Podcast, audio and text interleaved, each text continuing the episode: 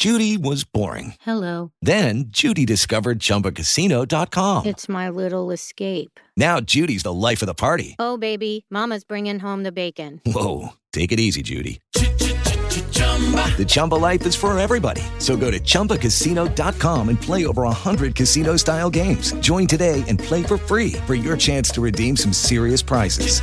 chumba ChumbaCasino.com.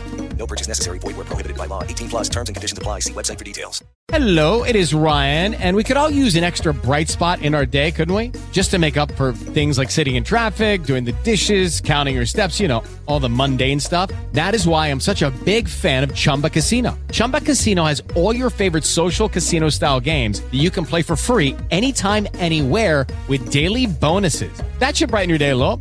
Actually, a lot. So sign up now at chumbacasino.com. That's chumbacasino.com. No purchase necessary. VGW Group. Void where prohibited by law. See terms and conditions. 18 plus. Hi, everyone. Uh, this is going to be the last week of our hiatus, but I still didn't want to put out no content, uh, seeing as we've kept a pretty good streak with that for the most part. Uh, I'm going to read a few pieces that I wrote uh, a couple years ago about uh, Nazis, the media, and the arts. Uh, this first piece is called The Power of the Medium. The rise of Nazi power in the 1930s saw the use and application of the recent technological innovation of film among its many tactics in assuming control over the country. It is without a doubt that the most infamous example of the cinematic avocation of this very process was captured by Leni Riefenstahl's Triumph of the Will in 1933, a documentary displaying Adolf Hitler's speeches in Nuremberg. While Riefenstahl herself later claimed that she was filming a documentary and not conveying any political message with them, if we are to assume a McLuhan perspective on the film, then it is without a doubt that Riefenstahl's inventive and specific techniques set a political narrative that contributed to the rise of Nazi power through the regime leader Adolf Hitler. Any film theorist, as well as any expert on communication or language, will emphasize the importance of nonverbal communication, or in layman's terms, what's not being said says an awful lot. Riefenstahl's films are no exception. It is not enough to have captured Adolf Hitler's speeches to Nuremberg, something that alone could probably could not be misconstrued as objective in and of itself, but it's the methods and techniques that were used in the process that definitively communicate otherwise. Susan Sontag describes Triumph of the Will as the most successful, most purely propagandist, propagandistic film ever made, whose very conception negates the possibility of the filmmakers having an aesthetic or visual conception independent of propaganda. While her refuted resistance to Goebbels trying to dictate the visual representation of the film may show that she wasn't a drone completely following orders, it would be irresponsible to suggest that her visuals aren't aware of these techniques that made a propaganda film so successful.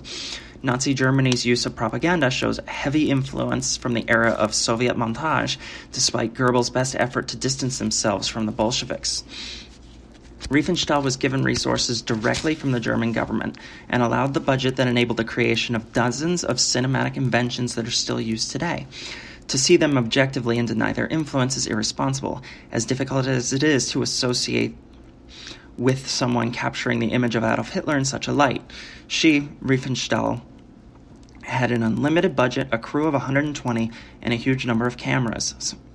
From Sontag 1975, the entire Nuremberg rally was created with the idea of making it a film in mind. Otherwise, the low angle shots from the front of Hitler's podiums would have been impossible. A rut had to be dug in front of the stage to provide the space for the camera and its movements from such angles, and without the cooperation of the Nazi government in planning and aiding Riefenstahl's effort, they likely wouldn't ha- they, they likely would have been for naught. Sometimes the lack of interference is as powerful as visible influence. Quote, she was able to set up special camera positions, which included a camera lift on an iron flag mast in the stadium. Alan Sennett details. There was there was also to be an opportunity to restage shots at a later date. As with influence of an unlimited budget and a lack of interference, not everything in regard to the visual medium is direct and blatant. The Soviets throughout the 1920s made use of the cinema eye and advocated for the training of direct responses to the human body. Or, put another way, certain imagery and information could draw programmed behavior and thought patterns that were as inst- that were instinctive as opposed to learned. Riefenstahl's films uses several of these as well, especially in the form of generating the unspoken comparative and contrasting natures of the figures in the film. Quote, many devices are employed for the sole purpose of eliciting from an audience certain specific responses, explains Siegfried Kracauer in From Caligari to Hitler. In this film, marching infantry columns betoken an advance. In it, the ideal type of German soldier emerges time and time again in close up, a soft face that involuntarily betrays the close relationship of soul and blood, sentimentality, and sadism. Perhaps another more notorious example sees Hitler flying into Nuremberg itself. To the modern eyes of the viewer, this would not strike the mind as unusual, but both cinema and flight were new innovations in the early 1930s. The very idea of filming a landing plane was unheard of, and the image of Hitler descending from the clouds allowed him to assume a godlike status over the rest of his citizens. Quote, National Socialism would, of course, have been unthinkable without all the genres, movements, and images from which it borrowed, explains Linda Schulte Sasse.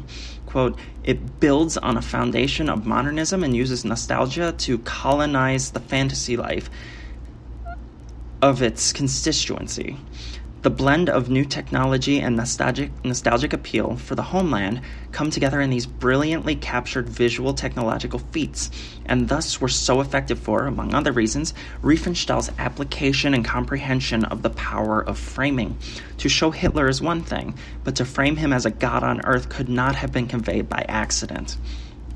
This power and the visibility reinforcing such did not only involve the placement of Adolf Hitler. Kracauer's central point in From Caligari to Hitler argues for the idea of the mass ornament, which in which a group of people move as one, like a machine. The, ma- the military demonstrations taking place before Hitler's show not show not only complete and unquestioned solidarity, but from the high perched perspective of Hitler, he looks down upon them from great height, as he would have when descending from the clouds into Nuremberg earlier in the film. Quote, there is a constant panning, traveling, tilting up and down, so that the spectators not only see passing a feverish world, but feel themselves uprooted in it. Unquote. Kracauer elaborates. Mass ornaments appeared to Hitler and his staff, who must have appreciated them as configurations and symbolizing the readiness of the masses to be shaped and used at will by their leaders. Unquote. Loyalty can be shown in the movement of a group of people unified as one, like the machine like qualities theorized by Soviet montage filmmakers a decade earlier. The mass ornament takes this idea one step further. Not only are the natural and subconscious reactions captured and co opted with a specific purpose in mind, the idea of unity with the Führer for home and country is transposed with the emotional appeal and manipulation. This could not be anything but intentional on the part of Leni Riefenstahl. Consider also the power of the symbol. Not only is the swastika unmistakably tied to Nazi power, but Hitler himself as well. In Triumph of the Will, the swastikas and the huge flags displaying them prominently were featured in nearly every shot. In the same way that symbolism can be used to convey a message, the symbol itself being so prominent associates itself with the person being featured. In this case, Adolf Hitler and the swastika become bound with Germany, victory, success, and the cause. To elaborate further, the actions that transpire around the Fuhrer in addition to the mass ornament sequences and placement of the gaze of Hitler, other space in the film is filled with traditional German values meant to restore a feeling of calmness, nostalgia, and aspiration. Women are shown as homemakers and the mothers of the children. Little boys play at war, for they are one for they one day too will lead Germany to great success and carry on its power for generations. While this reinforcement can be jarring to modern eyes in some capacity, at the time it showed a unified traditional German population in complete collusion with its leader, the symbol of its leader, and the army that served under them. Taking into account the previous decade of uncertainty and economic strife in Germany, the transformative nature of seeing someone appearing to have Germany's best interests at heart was even more powerful considering the circumstances. This created a reality in Germany that had been long suffering in depression and uncertainty from the crushing loss of the First World War. A rise to power again for Germany not only meant change in guard with not, not only meant the changing guard would bring about the end of the suffering, but the rise of those who cooperated with the one taking place with Adolf Hitler himself. One country, one people, one leader. The individual no longer mattered. Quote, in such scenes, the Nazi ruler's contempt for the individual becomes apparent, unquote. That's Kracauer, 2004. An individual can think independently, perhaps against the will of the improvement and success of the fatherland, and is therefore abhorred against the image of the mass ornament showing, unit, showing the unity of Germany under Adolf Hitler. The Fuhrer is the only individual, a father and a god to all of his citizens, rescuing them from the depths of despair and making Germany great again comparison intentional, can only function with the questioning and criticism of its leader, rendered equivalent with treason and an anti German sentiment.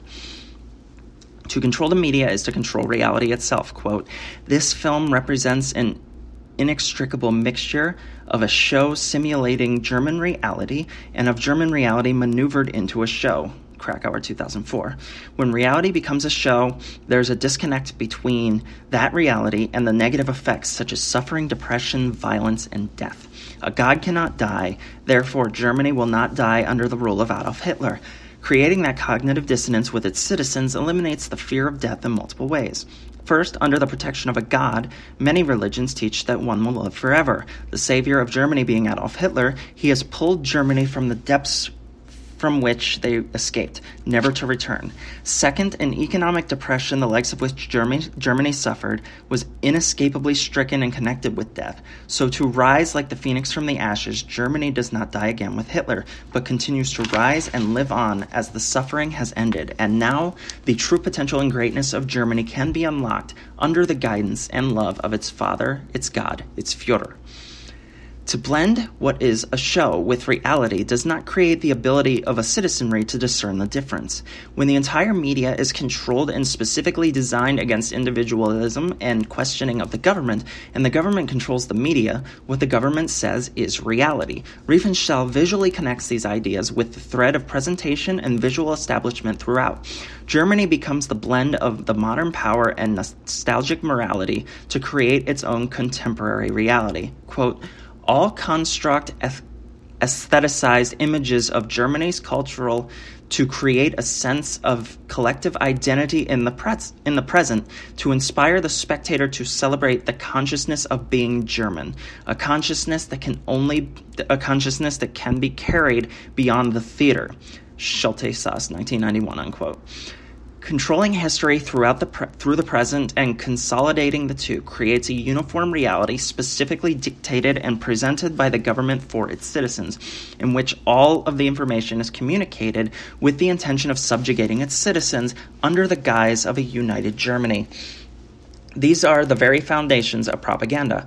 Riefenstahl's denied connections to abetting the communication of such propaganda seems foolish when contrasted with the product that exists. Quote, Arguments that appeal to something an audience perceives to be true or real may permit the propagandist to gain its trust, describes Alan Sennett. Quote, Yet the appeal to truth in propaganda is not an end in itself, but rather a means to an end. It appears to validate the claim of the propagandist to be revealing of life as it actually is, unquote. What is real does not matter as much as what is believed to be real. Connecting the two allows a dictation of reality to become reality, and appealing to the audience's emotions and need for comfort, salvation, and solidarity becomes an effective medium through which to unify a previously shattered nation. After all, if, if the only alternative is to return to the days of a broken country with no identity, how could a single collective identity with a prominently displayed symbol and a voice of its identity not be persuasive? Editing is also a choice that inescapably creates subjectivity, and Triumph is no exception. To show one thing and not another is a subjective choice made by the creator of the film, and the two hours of film for Triumph were cut down from a great deal more than that, which demonstrates the fact that specific choices were made to communicate a narrative. To take hours upon hours of film and condense it into a consumable package with a driving story and intent prominently featured, it need not be truly objective, but only have the appearance of being so. Or as Alan Sennett further explains, quote, documentaries cannot be deemed to portray reality simply because the camera becomes the spectator. The viewer's gaze is directed at whatever the filmmaker desires him or her to see. While the subject matter is real enough, the image is a construction and perhaps distortion of reality, unquote. It doesn't have to be real, it only has to feel real to the viewer. Nothing else matters at that point. To summarize, Leni Riefenstahl claimed objectivity in the name of only filming a documentary as the reason she did not have any political message behind her film. Triumph of the will. So how behind her film Triumph of the Will. However, the evidence in the film suggests selective editing, editing, carefully planned camera shots, the implementation of the mass ornament, and the specific positioning of Hitler in relation to the masses and soldiers. Therefore, it can be reasonably concluded that Riefenstahl's film had a deliberate, intentional message to go along with the illusion of reality it created of Hitler's Germany. Any other claims to objectivity become extremely difficult to measure when weighted against the overwhelming evidence, film theory, history, and the sequence sequence of events that transpired over those days in Nuremberg, and the effect the film had on its citizens is equally undeniable. And the second one is called context. It is not pos- possible for art or culture to exist in a vacuum. In other words, nothing can be created that isn't in relation, positively or negatively, to the culture in which the artist exists in that particular place and time. In the case of Nazi Germany, however, does that, re- does, does that necessarily mean that any piece of art created in Germany between 1933 and 1945 is necessarily Nazi art? Can moral absolutes be drawn in such a way that eliminates the consideration of the stigma of created by a Nazi to it? How does one evaluate art, even subversive art, that exists within a time or country so infamous that the mere mention of it is often used in a hyperbolic way as a comparison to the worst thing that ever happened to humanity? Unless you've been in the last couple years and are a big fan of Charlottesville. On the surface, it doesn't seem outlandish to categorize German art from 1933 to 1945 as Nazi art. That's the easy, broad brush version of the story and often includes self righteousness and a blanket sweep of any consideration for the context, once again, before the last couple years. Viewed with historical re- revisionism le- lenses, Nazi Germany is often filled with cartoon villains. Schindler's List, for example, shows every Nazi dressed in dark colors, behaving in such erratic manners as to make Daffy Duck seem subtle, and has no humanity to them whatsoever.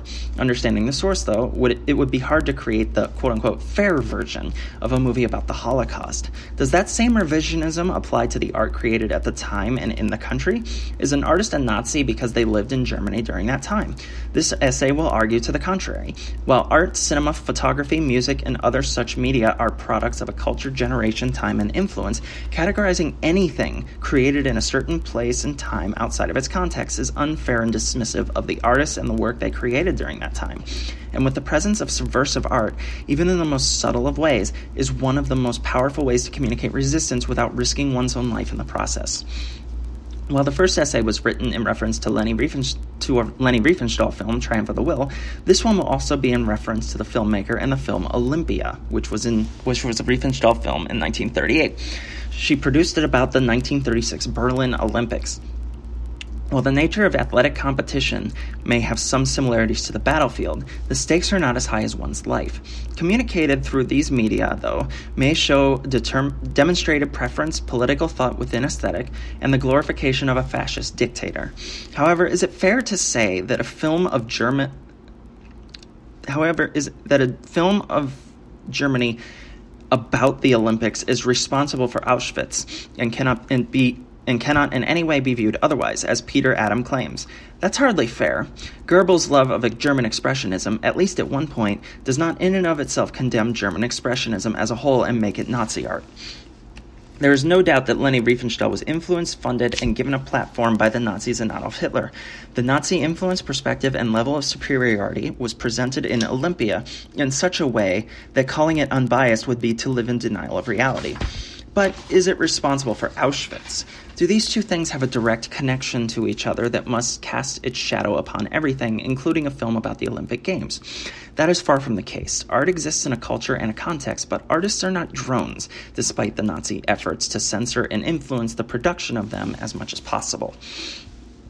In comparison to another artist of the time, Arno Breker, Jonathan Petropoulos writes of the co opting of his work by Adolf Hitler and the Nazis. Quote, Breker became increasingly aware of the way in which the regime politicized his sculptures and utilized them for propagandic purposes. Quote, unquote. While the influence of the Nazis may have caused his work to change over time, or sell out, as some may say, does that invalidate all his work that was done under the Nazi leadership, or just the art completed after the funding of it from the Nazis? And even if it was funded by the Nazis, does that invalidate it as art? Unless it explicitly calls for the eradication of Jews, it's hard to connect the two with only one degree of separation. Olympia falls in a similar line. While Riefenstahl herself denies being influenced on this film, as she often did for many things, her, project, her projects were given a substantial budget from the Nazi Party.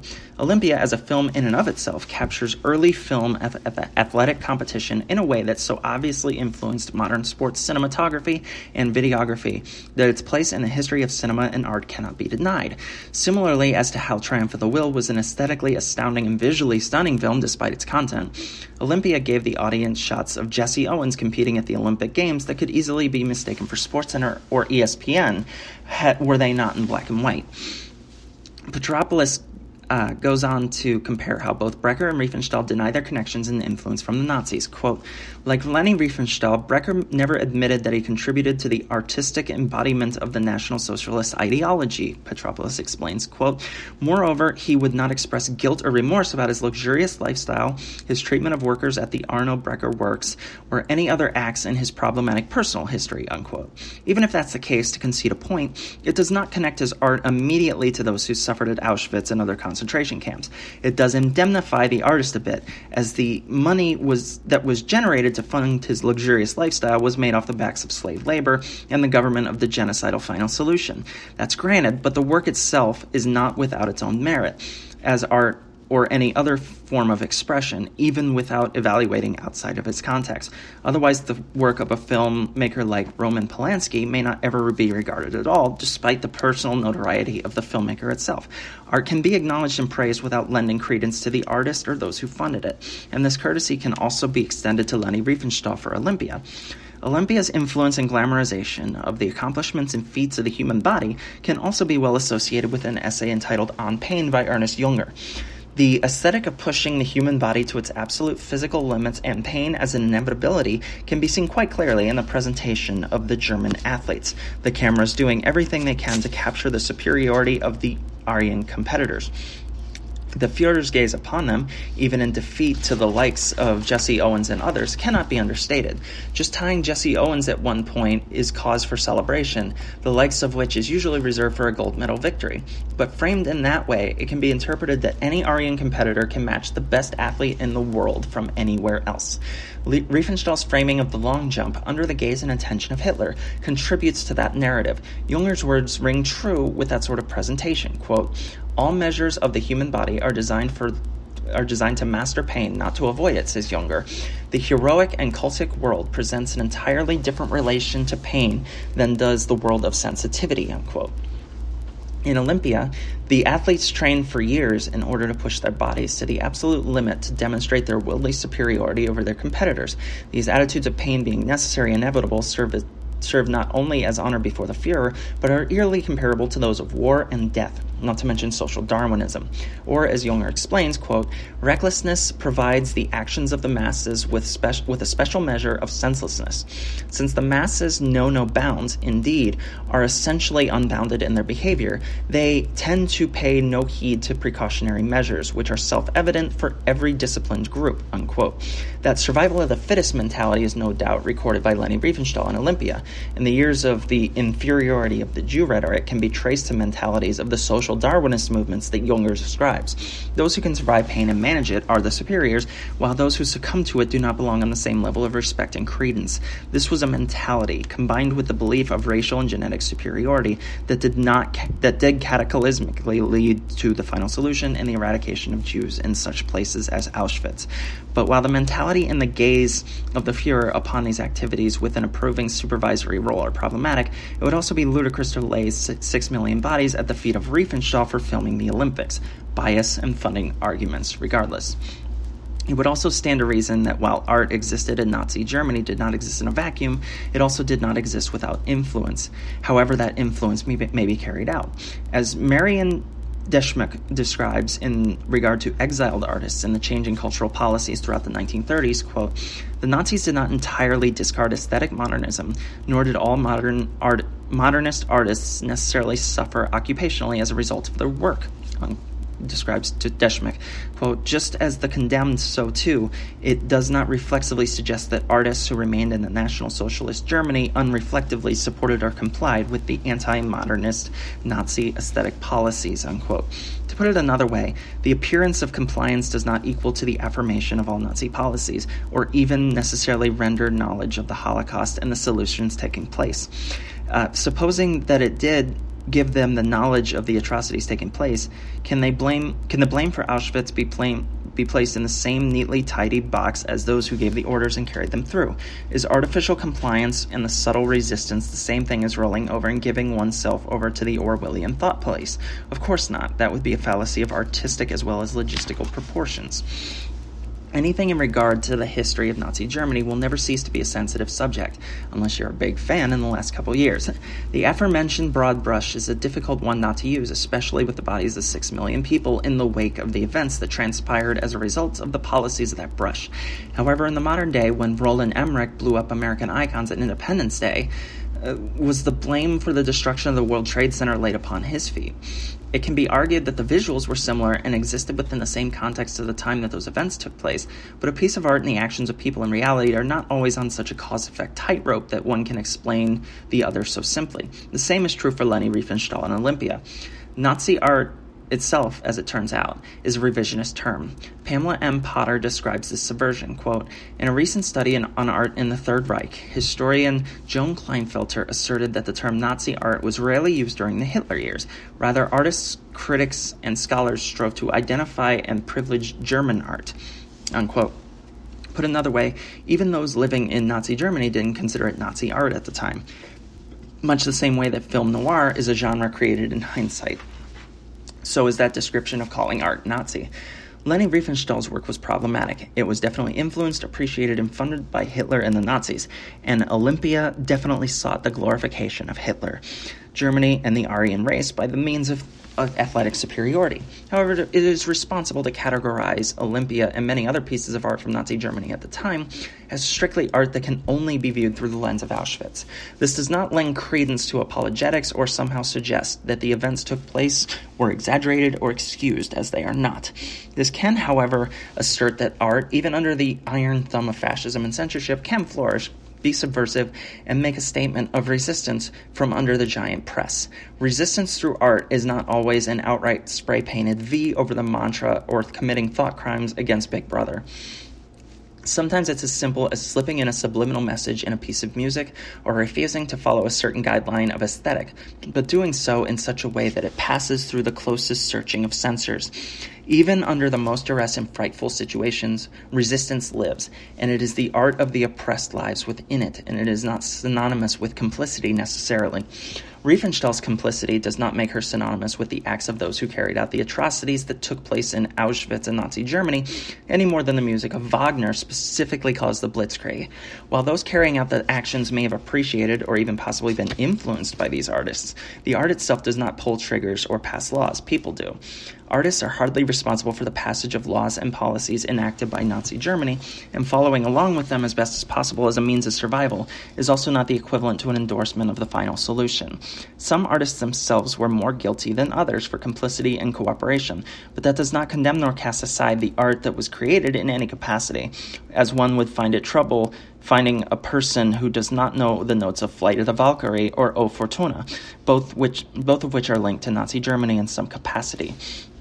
The actions of a culture change over time. Art can be timeless, both in a pos- both in positive and negative ways, but all the same, it can exist on its own without the coalition of history surrounding it or the influence it may have inspired.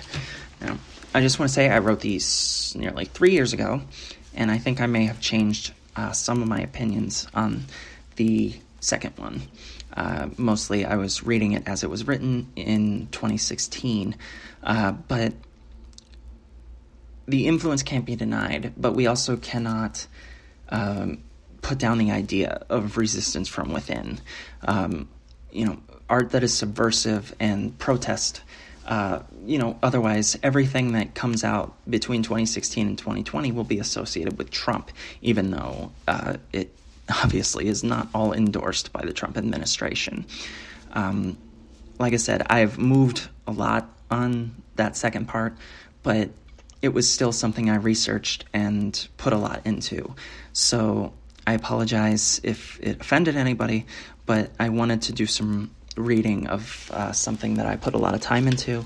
And before we get back to our normal schedule, at least give you some content uh, that I've created. So that's going to wrap it up for now. Uh, Bethany and I should be back next week, and we look forward to it. And thanks for your patience while I've been dealing with this. I haven't had a day off in three weeks. Oh, I had one day off in three weeks, excuse me. So I'm kind of catching up on energy and trying my best to not completely lose my mind.